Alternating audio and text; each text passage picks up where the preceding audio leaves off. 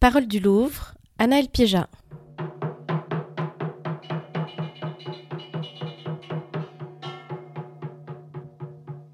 Phonomaton au Louvre avec Hélène Shatberashvili.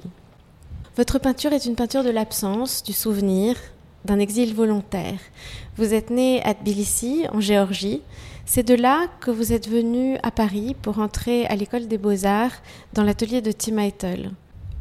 Vos œuvres montrent des scènes du quotidien, des tablées familiales, des murs d'icônes, des paysages de la campagne où vous avez grandi. Bonjour Hélène Shatberashvili. Bonjour Anaëlle.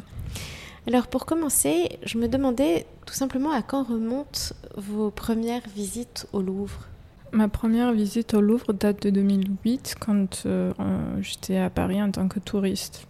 J'avais 18 ans et ça m'a bien dépassée. Je pense que j'ai mis du temps à rentrer dans le musée. C'est tellement d'informations qu'il m'a fallu revenir plusieurs fois. Et je pense que je l'ai abordé vraiment par le dessin. Mon activité principale, c'était de passer des heures ici à dessiner et à rêver à être artiste un jour. Vous êtes ensuite entrée aux Beaux-Arts. J'imagine que venir au Louvre, c'était beaucoup plus facile. Venir au Louvre est devenu une sorte d'exercice, une sorte d'apprentissage et une source d'information beaucoup plus consciente maintenant, que je savais comment l'utiliser petit à petit, de mieux en mieux. Et c'est devenu petit à petit aussi une source de réflexion plus intellectuelle, je pense, plus théorique que sensible. Est-ce que le Louvre est pour vous un endroit rassérénant ? Est-ce que c'est un endroit intimidant ? Quel rapport au fond avez-vous avec le musée aujourd'hui ? C'est vraiment un lieu où mon cerveau s'active. Souvent, c'est un lieu où je rencontre vraiment la vasteté du monde, si on peut dire comme ça. En fait, ça stimule tellement intellectuellement que d'un coup, comme si toutes les portes s'ouvrent et on voit la grandeur des choses et qu'on se sent un peu dépassé. Donc on peut dire que c'est intimidant dans ce sens-là. Quand nous avons commencé à préparer cette promenade, vous m'avez dit que vous aviez envie de passer par le département des antiquités égyptiennes. Et vous me parliez en particulier d'une haute statue en diorite de la déesse Sekhmet. C'est une œuvre qui date de 1390 à 1352, c'est l'époque d'Amenhotep III. Elle est assise, elle porte une perruque tripartite, elle a un collier ouzaire, un disque solaire à Uréus, elle tient un signe Or dans la main. C'est une sculpture qui a été trouvée à Thèbes, au temple de Mout, et qui personnifie la chaleur du soleil, une sorte de puissance dangereuse. Et puis ensuite, vous m'avez dit, mais au fond, c'est plutôt toute la salle qui m'intéresse, peut-être même c'est tout le département. Alors, dans ce département des antiquités égyptiennes, qu'est-ce qui vous intéresse ? J'ai fait une rencontre avec l'Égypte il n'y a pas longtemps, peut-être juste avant le Covid. J'étais au Louvre et je me suis retrouvée face à une sculpture sans tête, juste un corps, que j'ai voulu trouver là aujourd'hui pour notre entretien, mais je parais aussi. Donc intuitivement, j'ai cherché une sculpture, une statue qui me donnait un peu les mêmes sensations. Et je me souviens que cette rencontre m'a frappée et quelque part m'a fait comprendre, en tout cas j'ai commencé à comprendre qu'est-ce que c'était l'Égypte et m'a fait poser beaucoup, beaucoup de questions et par rapport à l'Égypte et par rapport à l'époque contemporaine. Dans les formes de l'art égyptien, qu'est-ce qui vous intéresse ? Est-ce que c'est le hiératisme de ces figures, par exemple ? Si je reviens toujours à cette figure, je me souviens que j'étais face à cette sculpture-là et j'avais ce sentiment de complétude. Et c'était une complétude et une sorte de sentiment de perfection. Et c'était une forme autonome, parfaite, où on ne pouvait rien ajouter ni rien enlever. Et c'était d'abord cet entrée-là qui m'a intéressée, de comment est-ce qu'on pourrait arriver à une forme qui était si complète et autonome. Ça m'a fait penser aussi à cette idée platonicienne de la forme idéale.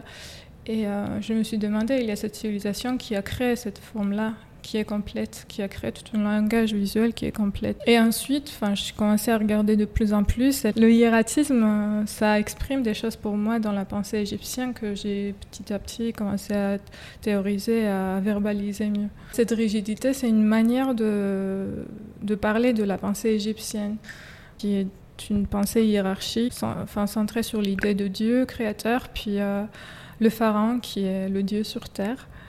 et qui est la garantie de l'ordre de la construction de la société. Et je pense que toutes ces idées cosmogoniques et divines, si on peut dire, de vision du monde et de construction mentale sont exprimées dans la culture égyptienne tout entière. Et la rigidité du corps, c'est pour moi aussi une expression de l'idée de l'éternel. Pourquoi et comment ? Parce que c'est... La rigidité des corps, entre autres, c'est une manière de dire que ce n'est pas des corps humains, c'est des corps qui sont figés dans le temps, qui n'ont pas de chair. C'est des figures qui sont construites presque d'une manière symbolique. Ce n'est pas une transcription d'un moment donné dans le temps, mais c'est une transcription d'une position éternelle qui ne va pas bouger. Et aussi par la répétition de ces formes-là, on témoigne une sorte de continuité. Comme la répétition des statues de Sekhmet dans cette salle, par exemple. Par exemple, oui, on a vu qu'il y en avait 5 ou 6 et que c'est les mêmes codes visuels qui se répètent. Et en fait, cette canonisation de la forme égyptienne, ça garantit aussi l'idée, enfin, ça témoigne l'idée de l'éternité. Déjà, ces formes ont répété pendant 30 siècles. Et aussi, c'est des formes qui sont tellement singulières, qui sont tellement parlantes que même aujourd'hui, ils sont actifs dans la conscience. Même si la culture est morte, le langage plastique, enfin, la forme, elle est active, elle est vivante, elle est imprégnée dans nos cœurs et dans nos yeux. Elle ne va jamais partir, elle ne va jamais être confondue avec rien d'autre. Et aussi, la question de rigidité, c'est aussi... Ça témoigne l'éternel, l'idée de l'éternel aussi, c'est pas que la rigidité, c'est aussi la monumentalité.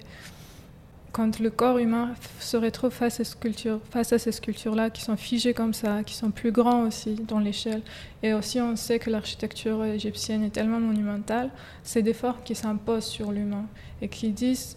Nous, on est des dieux, nous, on est de l'ordre puissant. La monumentalité et cette imposition qu'on verra que chez les Grecs, ça s'inverse. C'est-à-dire que la sculpture grecque devient l'échelle de l'homme. Et on est plus dans un rapport de l'homme à l'homme. Même dans sa chair, la sculpture grecque prend la chair. Alors que l'Égypte est au-delà, est loin de nous et distant. Et aussi, pourquoi ça a été important cette rencontre ? C'est à la fois, j'ai compris plus ou moins, enfin, je commençais à comprendre qu'est-ce que c'est l'Égypte, mais j'ai fait une sorte de comparaison très importante avec notre époque. Et par contraste, j'ai vu à quel point aujourd'hui la forme, elle se désintègre, et à quel point la forme, elle s'éclate en des milliers de formes et en des milliers de possibilités. Et c'était une découverte importante de comprendre qu'en fait, on vit dans une époque où toutes les dogmes et toutes les valeurs de la pensée occidentale sont en train de disparaître et en train de se désintégrer. Il n'y a plus cette hiérarchie transcendantale quelque part et on arrive dans une époque très horizontale. Et la forme suit aussi, on la voit bien dans l'art et aussi dans l'architecture où on voit que les temples d'aujourd'hui, les musées ou les bâtiments gouvernementaux sont des formes tellement différentes et il n'y a aucun lien qui les relie aujourd'hui.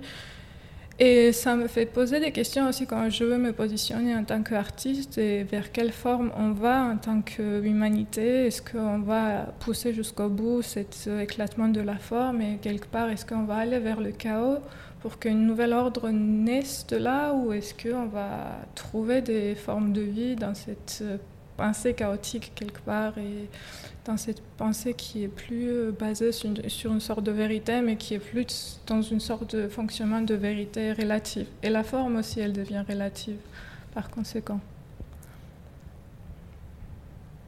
Vous pensez par exemple à l'architecture de Frank Gehry aussi bien que... Tout à fait, oui. Je pense tout de suite au musée de Frank Gehry, bien à Paris qu'à Guggenheim, ou, à la Philharmonie de Paris, etc. On voit que ces nouvelles icônes de l'architecture, elles sont tellement diverses. Et moi, je parle aussi en tant qu'architecte, puisque j'ai étudié l'architecture pendant très longtemps. Et on voit dans l'architecture de banlieue à quel point ça devient...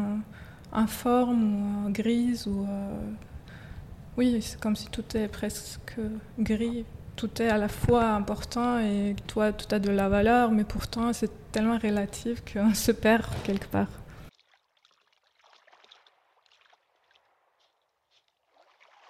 Vous parliez d'icônes à l'instant et justement vous avez proposé qu'aujourd'hui nous allions dans la salle des icônes grecques et russes qui se trouve tout au bout de la grande galerie, très à l'abri des grands circuits du Louvre.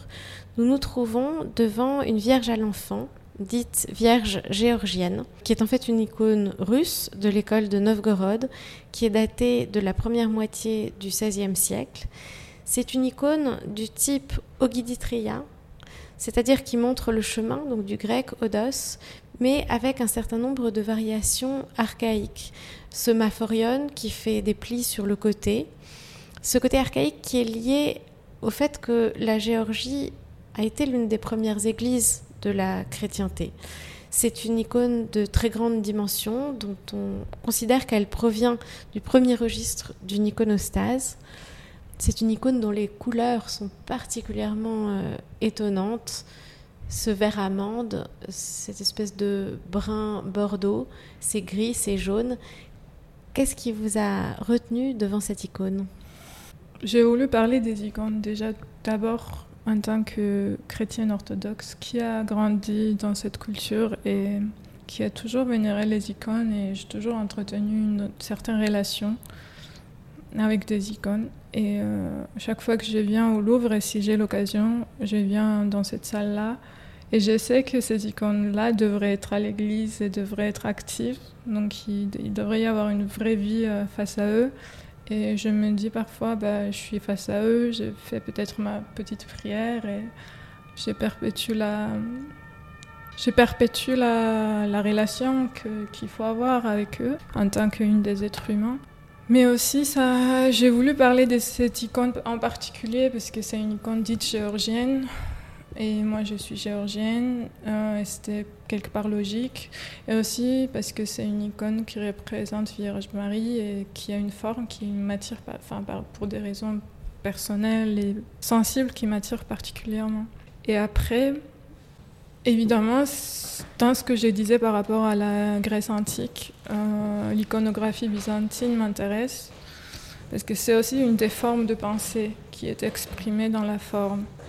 Et encore une fois, on est face à une forme canonique. Donc c'est une forme qui se répète, mais qui n'est jamais pareille.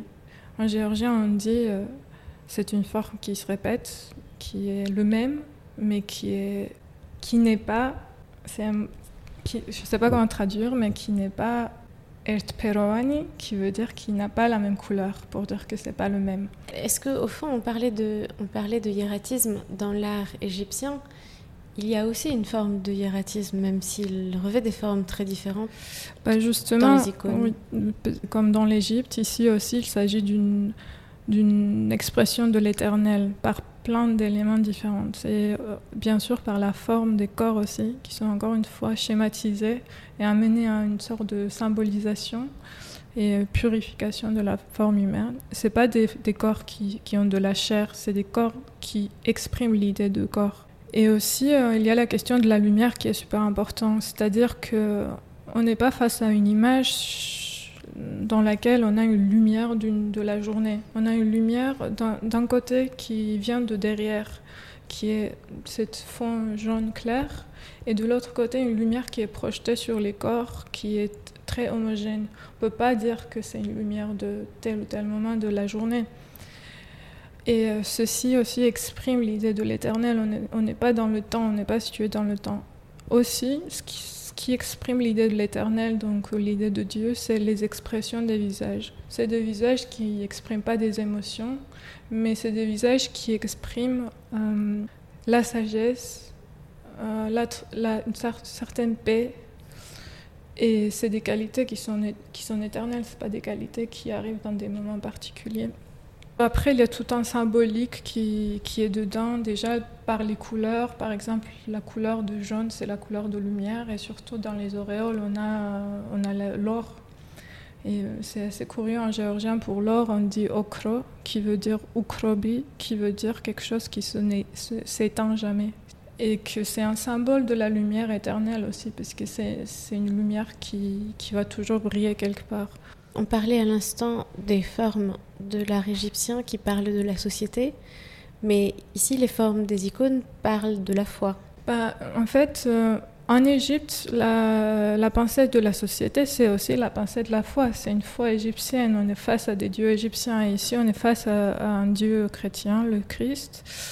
Et à chaque fois, ce qui m'étonne et ce qui m'émerveille dans ces formes-là, c'est qu'en fait, à chaque fois, c'est une expression de la pensée de la foi, donc de ce rapport de l'homme au Dieu, au Créateur.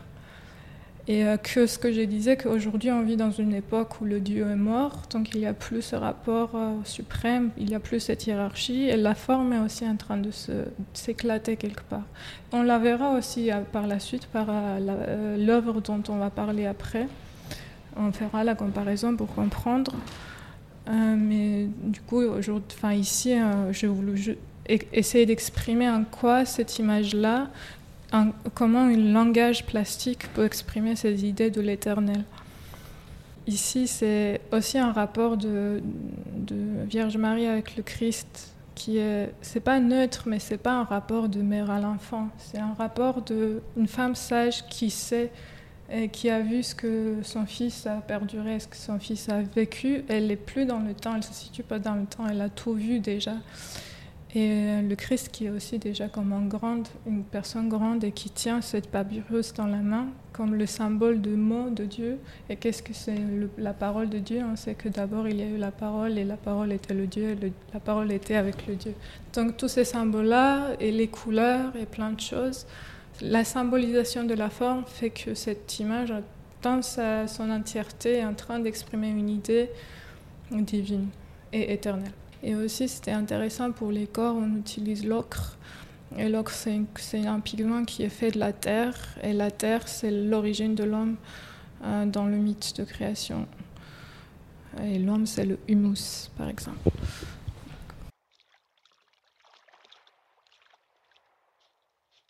À présent, nous nous trouvons devant la Vierge, l'Enfant Jésus et Sainte Anne, dite la Sainte Anne de Léonard de Vinci. Une œuvre que Léonard a conservée dans son atelier jusqu'à sa mort en 1519.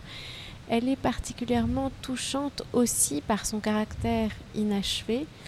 Comment la scène se présente-t-elle ? Donc on est toujours dans le même sujet de rencontre de Jésus-Christ avec sa mère Vierge Marie, mais ici on a aussi la mère de Vierge Marie qui est Sainte Anne. On a ces trois figures qui sont imbriqués dans l'un dans l'autre, et un quatrième qui est un mouton qui est tenu par petit Jésus. Et ces figures sont posées devant un paysage avec des montagnes disparaissant dans le ciel au fond, avec une arbre à droite et avec de la terre aride sous les pieds des trois personnes. Tout à l'heure, vous nous disiez devant l'icône que nous étions en train de regarder, qu'au fond, ça n'était pas une mère à l'enfant. Mais devant ce tableau, qui est donc l'un des chefs-d'œuvre de la Grande Galerie du Louvre, est-ce qu'on se trouve au fond devant une mère à l'enfant ? Justement, ici, on se trouve dans une vraie rencontre entre les mères aux enfants. Donc, Sainte Anne qui rencontre sa fille et son petit-fils, et Vierge Marie qui rencontre son fils Jésus-Christ, et Jésus-Christ qui rencontre son parent. Pourquoi avez-vous voulu parler de cette œuvre-là ? Tout d'abord parce que Leonardo de Vinci, c'est un peintre des peintres. Et devant ces toiles, et particulièrement devant celui-ci, j'ai toujours ce même sentiment de complétude et de perfection. Et qu'en fait, il arrive à créer cette image ou cette œuvre qui est tellement harmonieuse, tellement complète qu'en Géorgie, on dirait que c'est une image non faite de la main de l'homme. On dit ça pour les icônes, mais je pense qu'on pourrait le dire aussi pour cette peinture-là. Et il n'y a aucune faille pour moi, et c'est parfait. C'est une œuvre par rapport à l'icône que vous avez choisie, dans laquelle les gestes sont beaucoup plus souples, sont beaucoup plus ronds, dans lequel il y a beaucoup plus de mouvements aussi que dans cette icône. Mais pourtant, c'est aussi une œuvre qui est extrêmement construite. Alors, ce qui est intéressant par rapport à cette œuvre-là, c'est qu'on est dans une époque parallèle. On est dans la moitié du XVIe siècle. dans l'icône titre la géorgienne. Et ici, on est au début du XVIe siècle. Elles sont quasiment de la même époque. C'est des époques parallèles, mais c'est deux pensées différentes. Et justement, c'est intéressant de comparer ces deux pensées différentes, pourtant toujours chrétiennes. En fait, on sait qu'avec le grand schisme du XIe siècle, qui s'est passé en 1054, l'Église chrétienne s'est divisée en deux, et de là commence le développement de la pensée occidentale, d'abord dans la chrétienté et après dans le matérialisme dans lequel on se retrouve aujourd'hui. Et ici, on est face à une image qui abandonne justement la canonisation, la symbolisation de la forme, et on est face à des figures qui ont de la chair. On est face à une vraie rencontre dans un moment donné de la vie. Encore, par exemple, ici, la lumière, on peut dire que c'est une lumière peut-être de début de l'après-midi. Les corps ont des chairs et les visages ont des expressions.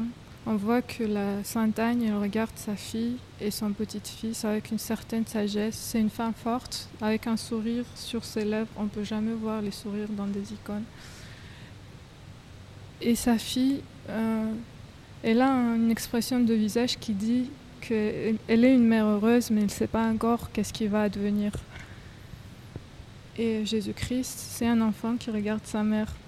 Donc on peut voir que la pensée européenne, elle commence à regarder la matière. C'est une œuvre qui est ancrée dans la matière, qui s'intéresse à la matière, qui s'intéresse à l'air, qui s'intéresse à la perspective, qui voit que l'air elle est bleue, qui voit que la lumière est telle, qui voit que la chair est telle, qui voit le mouvement est tel et l'expression de visage est telle. Et ça veut dire que du moment où la pensée chrétienne s'intéresse à la matière, on commence à aller vers la matière et ensuite on arrive...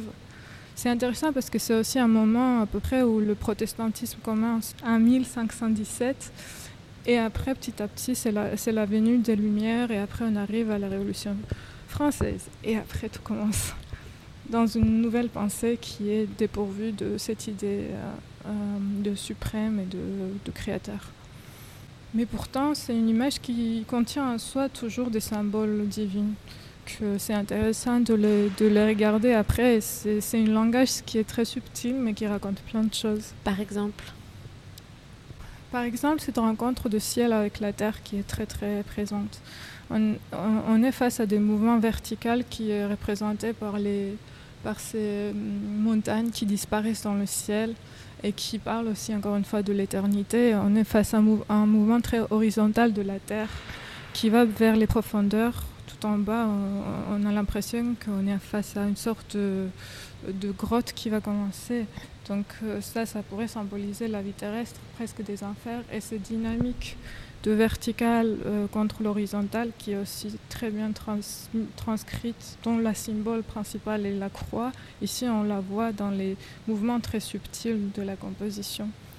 Et aussi le mouton que le chrétien, ça pourrait symboliser la nature sacrificielle divine de Christ, donc qui va être sacrifié. Et on voit ici très clairement la nature double de Christ, donc d'un côté l'homme Christ et de l'autre côté sa nature divine sacrificielle dans le mouton. Ici aussi il y a le symbole de l'eau, j'ai l'impression que devant il y a de l'eau, comme l'eau de baptême et sûrement des couleurs, donc la couleur céleste et la couleur de la terre sombre, etc. Aussi l'aridité de la terre et la dureté, et la pesanteur de la terre et la non-pesanteur et une sorte de flottement qui va dans le ciel. Tout ça raconte au-delà de sujets qui exprimaient très littéralement directement, ces petits indices vont raconter l'histoire de ces personnages-là. À travers ces trois arrêts que nous avons faits dans le Louvre, dans le département des antiquités égyptiennes,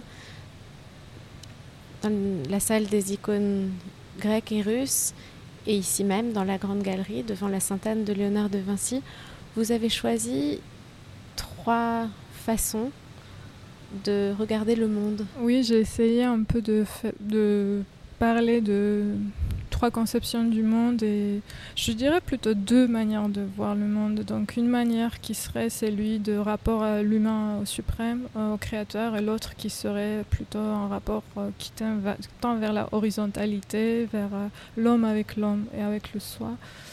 Et en fait, cette pensée-là, elle s'est développée grâce à l'art et grâce à des formes plastiques. Et je pense que nous aussi, en tant que producteurs des formes plastiques, c'est des questions qu'il faut qu'on se pose aujourd'hui. Dans quelle pensée contemporaine on vit et qu'est-ce qu'on transmet de cette pensée-là et qu'est-ce qu'on veut transmettre. Je pense qu'il faut que ça soit consciente, tous ces choix-là. Et à chaque fois que je suis au Louvre et à chaque fois que je me balade et je regarde ces œuvres, c'est des moments où je me pose ces questions et j'espère un jour trouver les réponses de qu'est-ce que nous sommes en tant qu'artistes et aussi en tant que société, où est-ce qu'on va, est-ce qu'on va rester dans ce que je disais, dans cette sorte d'horizontalité entre guillemets chaotique, et y trouver des manières, des formes de vie vitale, ou est-ce qu'on va retrouver une nouvelle forme de construction plutôt en rapport avec le créateur. C'était Phonomaton au Louvre avec Hélène Shatberashvili.